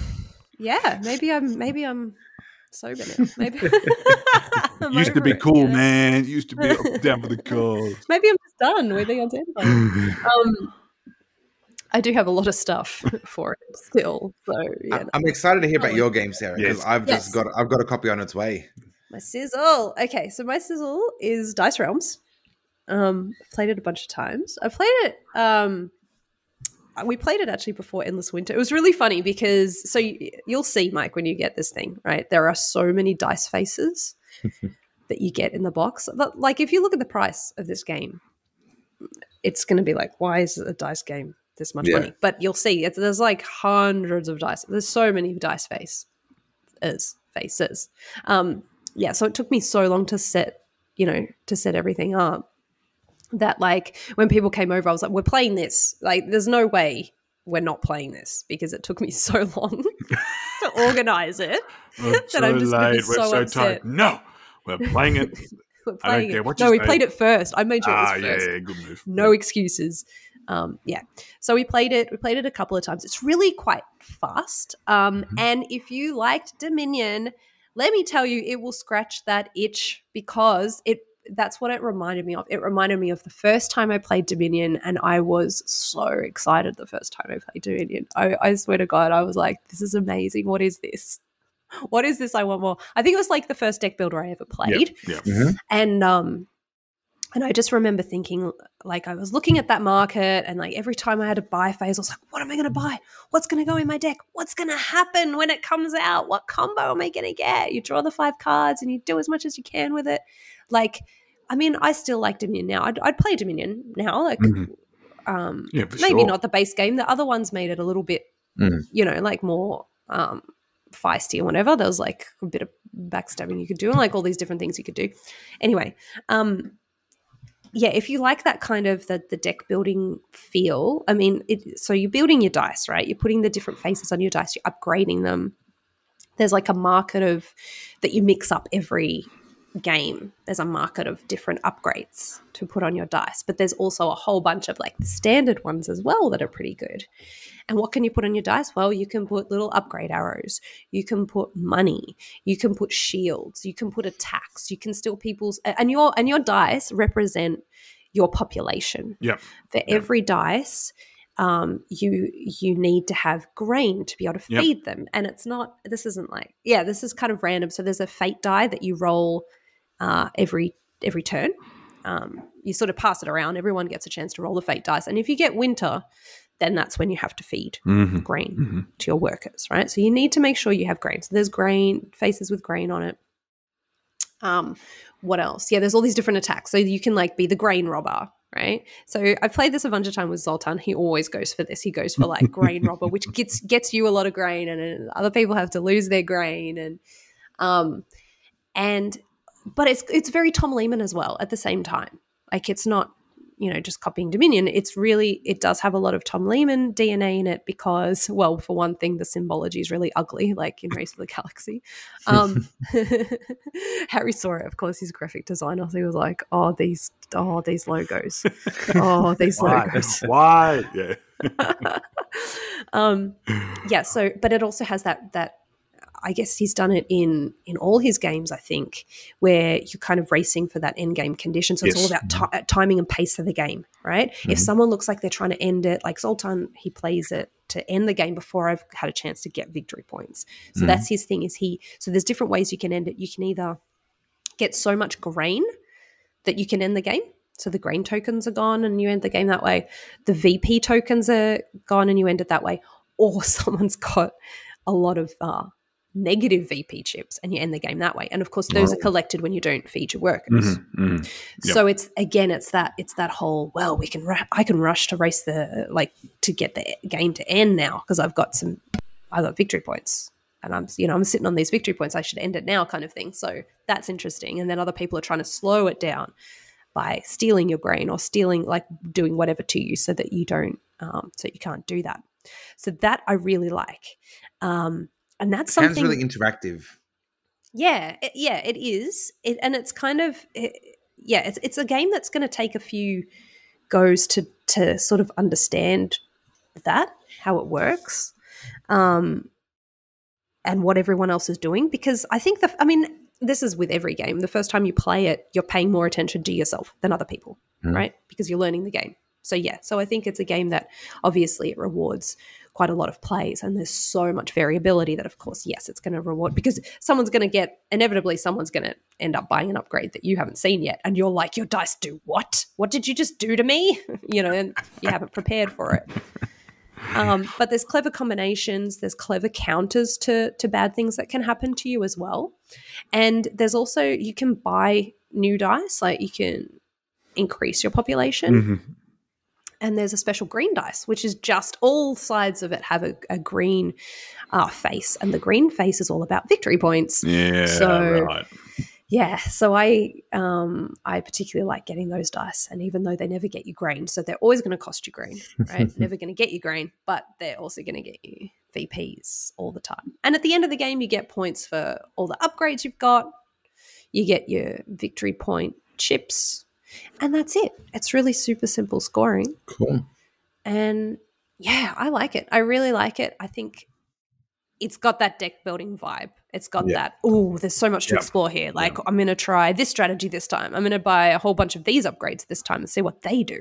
If you like that kind of, oh man, what do I do next? Like, different, uh, exploring different strategies and things like that, then I think you'll like it. Yeah. It makes me excited to taught it to Zoltan because, uh, like, mm. I don't know why. I thought it was supposed to be a bit more of a complicated game. And I'm not saying Zoltan's not smart, but like, they, they can teach it to like a, a young teenager type. That's a oh, promising oh, yeah. thing that it's accessible.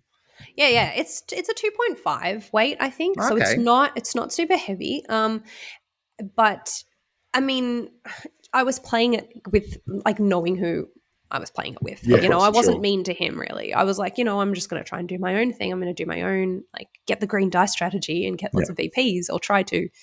Um, and he was doing the grain robber thing. So I ended up having all these negative VP chips anyway. So I ended up like that counted all the VPs that I was getting you know, I was, had the negatives as well. And then he ended up finishing the game, and we were close. Like I think he was 18, and I got 16 in the last game we played.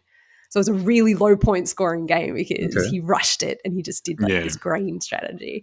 Um, so yeah, so he actually beat me, uh, which I thought was really cool.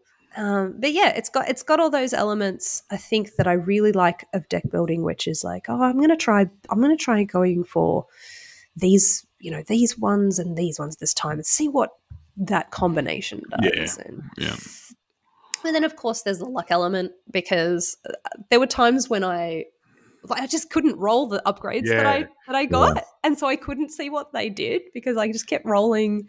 So we when um, you first showed us that you were playing it and putting it together, we sort of had a bit of a laugh because yeah. I compared it to Dice Forge, and you said you uh, played it before, and um, that's the other thing too is that like the thing with the deck builder is eventually you're going to draw that card that you put in your deck, right? Like that's just yeah. how it works because you draw it until it exhausts. Yeah. But with the with a dice builder, there's a yeah. chance you might never roll that face. Like right. you, you is, roll it and then it's like, is there oh, Sarah? Hundred percent. Yeah. Is there a and token you can get that you can set the die to what face you want? I think I heard someone yes, mention there that. Is. Yeah. Yes, there is. So you can buy those. There's also so there's some upgrades that um, allow you to re-roll the dice straight away. So I think it's a, I think one of them is called Plow Team. Plow Team, yeah. the, the, theme is so dry, just like Dominion was, right? Um. Yeah. So you you roll your Plow Team, and it lets you get grain, but then you can roll the dice again. So then you have like a chance to keep like mm-hmm. rolling. Just roll it, roll it, roll yeah. it, you know, mm. which is cool. And yeah, like you said, there is like a little squiggly icon where you can set the dice to whatever you mm-hmm. want. And you can just buy those straight up too. So there's That's the buy cool. there's a buy phase, like you get coins on dice face. I think for four coins you can just buy one of those tokens yeah. that well, set cool. the dice to whatever you want. And for one dollar you can buy a reroll token. Oh, that was that was the other thing that Zolly had. He had like a huge pile of reroll tokens. So he that's just, awesome. if he got something he didn't want, he was just rolling again and again. But that's cool. That's mitigation, right? So exactly. if you're investing in a strategy, you might have to pay. Obviously, you can get that strategy through luck, but you can also pay a little bit more. And if the strategy is working for you, hopefully, then it, it pays off. Do you know mm. what right. though? The, what what you're explaining to me, Sarah? Hmm. It actually doesn't sound. It doesn't sound like Dice Forge, except for the construction side of things. It's a totally different mm. game. It sounds mm. more like Era, the medieval age. Yeah, feeding your oh, people. Okay. Yeah, because absolutely. so I in, that as well. In Era, each of your die is one person in your town and mm-hmm. you roll the die, and depending on the die, so you're not constructing die, but you're effectively constructing. You're literally constructing your town, not effectively a town. You're constructing yeah. a town, and then you're inviting, or or you know, your town grows, and each die you have is a person that you have to feed. Except you have to feed them every turn. If you oh, don't, okay. then you lose points. So again, right. Um, you can be like, no, it's stuff for you guys. You can starve and just work work for me. Um, yeah. and but then you can attack other people. You can roll the um, like the disaster die. You can have a church where the it's like a blessing and all that type of stuff. So yeah, it actually sounds way more like Era than it does I guess it's direct comparison, which is which is Dice Forge, because mm. Era's the same thing, and you can get mitigation about rolling, or you can choose which side you want to set it to. Mm. Um, yeah, yeah, but uh, like when you, I did not envy you when you were going through and setting up all those. Um, oh man, all the sets. But the combos that you can do, like serious, because so this is the this is the thing, and this is why I'd say you know if you're into this kind of game then it's worth the money because it's like having all of the dominions at once. Yeah. Like yeah, Dominion yeah, yeah. had how many d- rolls did Dominion have in the box? I mean, it was a lot. It was enough, right? Yeah. it wasn't 12 just or so, maybe more, 15. Yeah, something like that. This has got so many. This has got like three lots of that kind of thing. You know, so it's like buying I guess it's like buying three. Mm. Big bo- like main boxes of Dominion, I guess. Mm. Like in terms of variety. There's a lot of variety. So you got a lot to explore. You got a lot to explore if you like that kind of thing. Mitch didn't really like it, and and then and then later when I was comparing it to Dominion, he's like, "Oh, now it makes sense," because he didn't like Dominion. He yeah, like and I think there's, of- there's people who don't like that because it's it is a bit, you know, it, it's super themeless and it's not much to it. Like you know, medieval town that's not being invaded by dragons or things like mm. that. I think people are a bit right. like, Meh. But oh yeah, I'd, I'd definitely play this with you for sure. Anyone else that has it because I like the dice construction. I like that side yeah. of things. It's really really fun, and I don't care yes. if it doesn't work. Like the, the theory behind it is enough for me. Like that's that's part of the fun. Yeah, and, and I've got to say, oh wait, one thing, one thing, because you just reminded me. Dice Forge, I think it has cardboard that you put into the dice, and it's this is like the plastic things pop out so easily, and they give you oh. the like a little tool, and everyone has a little tool. Do they go like, flying? Though that was going to be my question. Do the pieces go flying when you flick them? Because oh, in Dice when Forge, Zolly does it, they, they do over your shoulder. Oh, when Zolly does it, they go everywhere. And I'm like, dude, I don't know how you're doing this. Like literally, because it's pretty easy if you just do it gently. Yeah, they don't go anywhere. But he was, yeah, he was flicking them everywhere. I'm like, oh my god, I'm gonna lose all my bits, and they're so small. I'll never find them. They'll be in my vacuum cleaner. Under um, the couch. Yeah, yeah, so it was really cool. Definitely, if you like, I'd, I'd, compare it. I compare it more to Dominion than to his other games. Okay, to be honest, because it's so it's just so much like that with all the different setups and roles. Anyway, I've talked about it way too much, but yeah, I definitely think it's it's worth checking out. Um, but play it more than once. Like it's so quick. Play it like three times in one go to yeah. start with. Yeah. Because you really don't know what what is going to happen. I guess. Yeah. It's very explory. I like it. Anywho, shall we move on? No, more, that's talk more about Dice Realms. I like it. Okay, buy it. Buy it now. buy it now. There's and cute cows. It, oh, well, Mitch. Um, and it's available, yeah? Like, it's available mm-hmm. for order yeah. just about everywhere. Yeah, cool. So, yeah, it's good. in retail now. I think, I think Advent might be out of yep. stock yep. currently. I saw a few pre-orders when I was looking, but I ended mm. up getting mine secondhand, so at least it's all unboxed and everything for me, ready to go. No, they didn't. They, they haven't sorted it. It's like stuff this oh, you can sort it out. Yeah, they unsorted it. They put it back yeah, into the bag. They just open all can the you imagine? and poured it into the Why lid. yeah, because that's the other thing is it's like it has these nice traits that once you've once you've sorted it, yeah, you know, you just got to make sure people put them back in the right spot. Yes. Yeah. All right. So last time, uh, let's move on to our question of the pod. Let's. Okay. So last question of the pod was what is your favorite unique theme or setting? Mm. What did you guys put? Is like Marvel cheating? unique. It's Marvel uh, everywhere. No, no, that's fine. Marvel, no, I yeah, think um, my favorite is um, Arkham Horror No, no, I won't do that. Um, actually, come back to me. I'll come back. All right. Okay. I picked a few. Yeah. Um, one of my favorite themes in a board game is Last Will, mm-hmm. being the fastest to lose all your oh, money. Yeah, that's I thought a was a one. really unique one. Um, I like the networks about building your own TV station. Um, an odd one was counterfeiters. It was ana, anthropomorphic, anthropomorphic animals counterfeiting money, which I thought was really cool. And you're making better and better quality of counterfeited money. I wrote down Valletta because it's a board game based where my family's from in Malta, which I thought yeah, was kind of cool, cool, about like, you know, exploring my own history a little bit through a board game. And I put down Calico because it's about cats and quilts. and I thought that's such a weird, weird thing. Yeah. There's some games and themes that I thought were a bit unique and interesting. I like um, my my setting is probably the like the Cloud Spire setting. I just you know there's all different yeah. weird different factions. Um, yeah, it's pretty unique. pretty unique. Pretty like cool. why are you on this floating? Yeah, and they don't. Anyway. They give you a little bit of information, but not a bit. It's a little bit mysterious. Um, in terms of a theme, I, I quite like. Yeah, that's. I, I, find it hard to detach theme from setting, so I would probably say like Cloud Spire would be my favorite. You know what? You just like you've just sort of made a point there that I think is really cool is that that that theme slash setting is open to interpretation, which I think is really cool. Like mm-hmm. I don't think you need to give a massive amount of background oh, into where you are and what you're doing if if it allows the person playing it to use their imagination and be like you know make it what they want it to be kind of thing.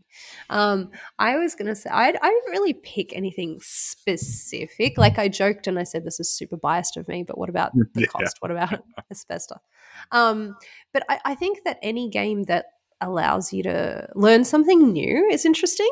You know, like maybe a historical kind of yeah, game or yep. one that's about something that's actually real and is happening in the world that you didn't know about, you know? Um, or just to think about something in a different way. I guess I, John Company I thought was a really good representation of like these, you know, Yeah. horrible families and you know these stuffy powder weak people, um, and and India kicking them out, like you know what I mean, like trying Yeah. its best to. Yeah, I thought that was really cool. So I- that'll I- be up I there. Things like that. on the Cole Wehrle bandwagon. Like Root is such a Any great of his, setting. really. Like that's so Yeah. Oh yeah. even even Oath. Like as much as I didn't really like Oath, the setting and the theme is like I wish I could just make up. Well, you can, I guess, as part of it. Make up a story using that. Mm. Like that's that's really really cool, and that's still what intrigues me about that game is being able to come up with your own stories and the people who documented it and come up with a narrative based on that. That's that's really cool. I thought of Oath as well, and I've but I've only played it like two or three times. I think we played it, and we didn't get to unlock the world that much. Ah, but yeah, I definitely feel like that was a cool that was a cool setting that I you Yeah. know a different fantasy place that I wanted to know more about. Um, what about the community? Yeah, so I've got the Facebook ones here. We had a couple of ones for Vital. So uh, our friend of the show, M- Lisa MJ, uh, said escape, escape plan because of the heist theme. Um, Ralph Tedesco has said Spirit Island, which I agree with that one. Uh, a bit of a unique theme. Damon Quintel said Agricola. Su- substance farming never been done before and will likely never be done again. Like, yeah, good one, good one, good one. Um, we've got uh, Rising Sun from David Bryson, and we've got Gene Rhodes has put Kingdom Death Monster, which I mean that is very, very unique. Um, what else? You know, we've had um, um, selling indulgences and temp- tempting pilgrims from Alex Kern. Uh, and then I think uh, we had Netrunner, which is awesome too, and just a whole heap of stuff. But this one here, so I think this one will get Adrian's attention. So from Lachlan Kingsford, uh, there's actually a train game with a unique theme. Iron Dragon is a crayon rail game about a fantasy realm where you're building tracks for trains powered by dragons to transport fantasy goods. There was even a novel Cool. set in the world from the universe. I think they were trying to turn it into a franchise. Given it came out in 1994 and you've probably never heard of it, they sadly didn't succeed. So Iron Dragon, that is very, very interesting. What about you, Mike? What did the Discord community cook up? I picked up a few as well. Uh, Daniel actually did say the cost. Uh, the Ah, ethics of producing dangerous goods and services is a rare topic. Um, Showatan said, I'm generally attracted to games that are set in the Indian subcontinent, but reckons he actually doesn't usually enjoy the games that comes out from them, but uh, but thinks actual games themselves, yeah, but that, that theme, that and then they disappoint him. yeah. Um, uh, Eldon said viral. Each player is uh, virus infecting, controlling human organs in at the, this area majority game. And that is a really cool game with a very cool theme. Someone even said in there, uh, it was Chris, um, said that they're surprised that was actually mentioned for a unique theme, but pandemic, trying to stop viruses infecting the world. You know, like, um, but that's right. That we haven't had too many of those come out, which I think was a very unique thing. Until Absolutely. now. It's until now, and now everyone thinks about it. But I thought that was an interesting one as well. Yeah, very cool. So, um, this is a good time to just uh, thank everybody. I guess thanks for being a part of our community. Um, and if you want to support the podcast, you can support us in numerous ways. You can do so on Patreon. So you can go to patreon.com slash board game barbecue um, and you can sign up to donate. You get exclusive content. So we make um, episodes just for Patreons uh, and you'll see there's all these uh, other different benefits to becoming a Patreon as well. But we also, you can help us just in other different ways to support us. So if you can go to Apple Podcasts, you can leave a star rating and a review for us. That would be really good. Spotify has a new star rating system too. Um, it just takes a few seconds of time, but it'd be uh, it'd mean a lot to us. And you can also just get involved in our community. So you can join the Board Game Barbecue community on Facebook, follow us on Twitter, Instagram, YouTube, and of course, there's our Discord community. And um, we have like a very buzzing Discord community. Like they're always talking about like new games they're playing and things like that. It's really fun. It's, it's there's some lovely people in there um, playing games as well via Discord, TTS games and the like. Anyway, all the links to those places that I've talked about just now are in the show notes. Awesome. All right. Oath time. Ooh, new question Dun. of the pod, Sarah. Dun. What? That's not the order in my run sheet. Oh, isn't it? no, I have a question of the pod down the Oh, bottom. we sorry, can- I thought we did it straight away. My apologies. Mike's, Mike wants to get to the question. Yeah. Scrub it. Dan, scrub it. Sorry. Mike must have a question then if he's. Uh... Maybe. I, don't know, I, hope so. thought one. I don't know if it's a good one, but um, I thought No, I thought, I thought we skipped do it. I thought we skipped it. No, Sorry. no, no, let's do it now. Let's do it now. I We're doing it now. Do it live. We're doing I'm sorry, man. live. What's that from? That's um, what's his face? The old Fox News um caster, but he Oh man, I, don't- I remember that. Bill something. Bill. Yeah, it's an outtake, and he swears. doing it live. We're doing it All right, live. we're doing it. We're doing it. What's the question, Mike? Come on, hit us Oh, with I, it. I, I thought about we were talking about um about you know Zolly taking that mean route to beat you, and we're talking about those mean actions in Kanban where yeah. you're not doing it just to be mean, you're doing it um because it benefits you as well. Hmm. I want to know what people think, how people feel about meanness in games. Like Oh, I actually really enjoy a game about Mm. being mean because when I play with friends, I like a lot of trash talk at the table and having shots Yeah. at each other. So meanness in games is something that makes me actually more attracted to them sometimes. But I know for some people, being mean in the game, they don't really like it. They, they feel like they don't want to pick on somebody or anybody picking on them. Um, and it's something that turns a lot of people off. So I'm interested interested to see what people think about that themselves. so what's the Like, um, question? Where do you sit on the the Oh, mean? how do you feel about meanness in games? Yeah. was what Yeah. I was thinking. Meanness. meanness Mean. with Yeah, inverted, inverted co- commas. inverted commas. Cool. Yes. Yeah. That sounds cool. I like that. I'm with you too. I like trash talk around the table. Yeah. Even if it's so clover that we're playing, which shouldn't really technically have trash talk, maybe, but that's fine.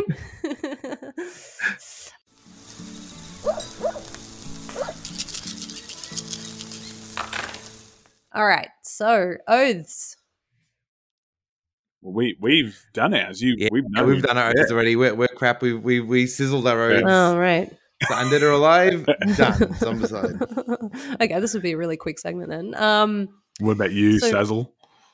So mine was to learn something new on BGA, but this is funny because I kind of, I kind of cheated in a way because I was meant to learn a new game that I hadn't Alright, played before, okay. but then I saw Barrage was on there and Great Western Trail were on there, and I'm like, oh, I, I do already know these games, but I haven't played them on Mm. BGA yet. Barrage on BGA Ah. is so good. Oh, it is It is amazing. so good. Like I went from being so-so on that game to like this game's incredible. Like, Mm. oh yeah, man, that it, it just it's yeah, I love it. I think it's awesome. Yeah, it's really good. It's it's quite clever how it works. You know, you can never you can never be stuck like, oh, why why can't I do this thing? Like it's it's you know you can it, shows you like the places you can afford to go, yes, and it, it shows you the places you can put things on the map because you've got the right resources to put a dam here or whatever. So yeah, it, it just cuts out that little bit of you know extra thought you have to make, and it's just like showing you where you can. This is where you can produce water right Yeah. now because you've got Yeah. the water ready to go. Yeah, so I, I really like that. Um, and Great Western Trail. I actually it was the first time I played the new edition as well, so maybe that does count. I'm what do you think, what do you think, Mike? Oh, if you played a new edition, did you have to learn some new rules, Sarah? Um, I should have. I should have learnt the new rules, So- right? But I don't think I did. I mean, the new rules like, were taught to hmm. you. You just didn't learn them. Is that what? That's you right. I didn't learn them. I Ah, didn't learn okay, them. okay. The new rules were there. I Alright. just didn't. Yeah. I think I'll accept it. Yeah. But I with a- didn't with do an too asterisk. badly. It's a very Yeah. yeah. yeah, we're being pretty. I actually came here. second. I came second despite not really understanding the new rules. I Um, get- I so I think that's pretty good. I went cowboy strategy. So I got all the cute little cows. And I just kept racing around. I just kept doing the loop, you know, dropping off the cows, going to get more cows, dropping them off. It's like that. It was fun. It's a really good game. I actually bought it recently too. I have the physical edition of the second edition because on Advent, it sounds like I'm literally just trying to say Yeah. Advent all the time. Like Dean's, like you know, but he gives me nothing. Okay, He's your local I don't dealer. get a discount. I don't get a Yeah, discount. he's your dealer. It's okay. Yeah. Just, yeah. Um, I mean, he, so- he's a, he's our sponsor because he's your dealer. Like that's kind of how it yeah, works. Really. that's Like, right. That was the exactly. way it was. Yeah. It was not. It was Hakuna Matata. that order. It was that order. Yeah. Um. So yeah, it, and I got uh, it was a ding and discount, so I guess it was cheap. It was discounted. Um, because it was a, a bit busted in the corner, but it's barely tell. Anyway, I'm just distracting you all from from this because I didn't really. I kind of feel like I we, didn't. We said we said we'd accept it. We were like, yeah, okay. okay. And you just kept trying to, but it's accepted. you kept okay, digging yourself even bigger hole. Dig up, stupid. What's your next oath, Sarah? Um, I'm not sure. I'm thinking because I've had a game on my shelf for a while and I really want to try it, and that is Civilization: A New Dawn, the Sid Meier. Mm. I think I might. I'm going to swear an oath to play it.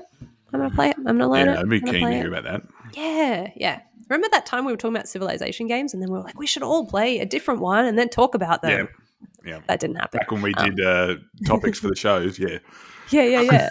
and it didn't happen. So I'm going to address that right now. I'm going to play that. Yeah. What about you guys? Well, like I said, I my oath was to play Block and Key with my family, and they loved it. And I made lots of funny faces and funny actions, according to Sarah. But uh, I actually have Sarah to thank for my oath because uh, oh, I'm just going to grab this mighty box from back here. I'm going to play. Don't sprain something. burncycle. Woo, you can hear the rattling. Can you hear the rattling? Oh, yeah. It's like the when rattling. you shake your toys on Christmas. You're like, is it Lego?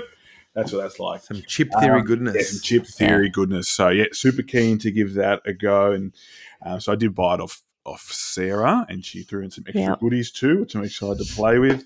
Um, so yeah, hopefully, fingers crossed, next time on the show, I will have played through burncycle, at least the first scenario. Yeah, yeah. Or at least a, the tutorial, tutorial, and then hope for the first scenario because it tends to be like tutorials, like yeah, you kind of play it a bit, and then you're like, oh no, this is really where it's at when you have to make your own decisions. So yeah, that should be cool. Yeah. Super excited. Nice. Well, for me, once again, Zombicide Undead or Alive, tick. Uh, my, my, next oath is a game that I brought back from Gen Con that I've been really excited to play. Uh, it's Founders of Teotihuacan. Oh, oh yeah. Yep, yep. So it's like a prequel game, I believe. Mm. And it's a really cool looking polyomino game. It's got some really interesting mechanics about how you take your actions. There's different sort of strength actions you can take. Um, and I'll talk more about it once I've played it. But um, it looks cool because you have to put polyomino tiles down on your board to get resources around them to spend yeah. to get other yeah. Other tiles. Mm-hmm. So it looks like it combos quite well. It looks like it could be. It looks like it'll be over pretty quick. I don't think it's going to be a super long game. Um, it looks like it's going to be hard to maximize on your points in that short amount of time. You can only build in very certain actions. There's a little architect meeple that goes around your board every time. You can only build on that side of the board. Um, so you don't have a heap of choice of where you build things as well. And there's some interesting ways on how to combo. So um, yeah, I swear to play Founders of Teotihuacan by the time on the podcast next. Teotihuacan. Cool. Excellent. I think we can all say that yeah. word. Finally. That's, Teotihuacan. Wow. Yeah, finally. Took us two years. Yeah. Um, yeah. Okay. so thank you guys for joining me today. Today. Oh, I did it. You didn't say tonight. You didn't, didn't say, tonight. say tonight, but I said today. Yeah. Oh, okay. I've, do, I've, done it. I've ruined it. Now we have to re-record. At least you didn't say Wait, let's re-record the whole thing. the whole thing again. Sorry, Dean. part of the question. Part, yeah. Part of the question. oh dear! I think my voice is about to give out. Anyway. All right. Um, and thank you, of course, to our listeners and our sponsors and our Patreons. Thank you so much for your support these last two years, 214 episodes. Oh, my God. And counting. All right. Thanks, guys. No, thanks. Thank you. It was a good time. Yeah. It was. It was fun. Thanks for hanging out. Bye. See ya.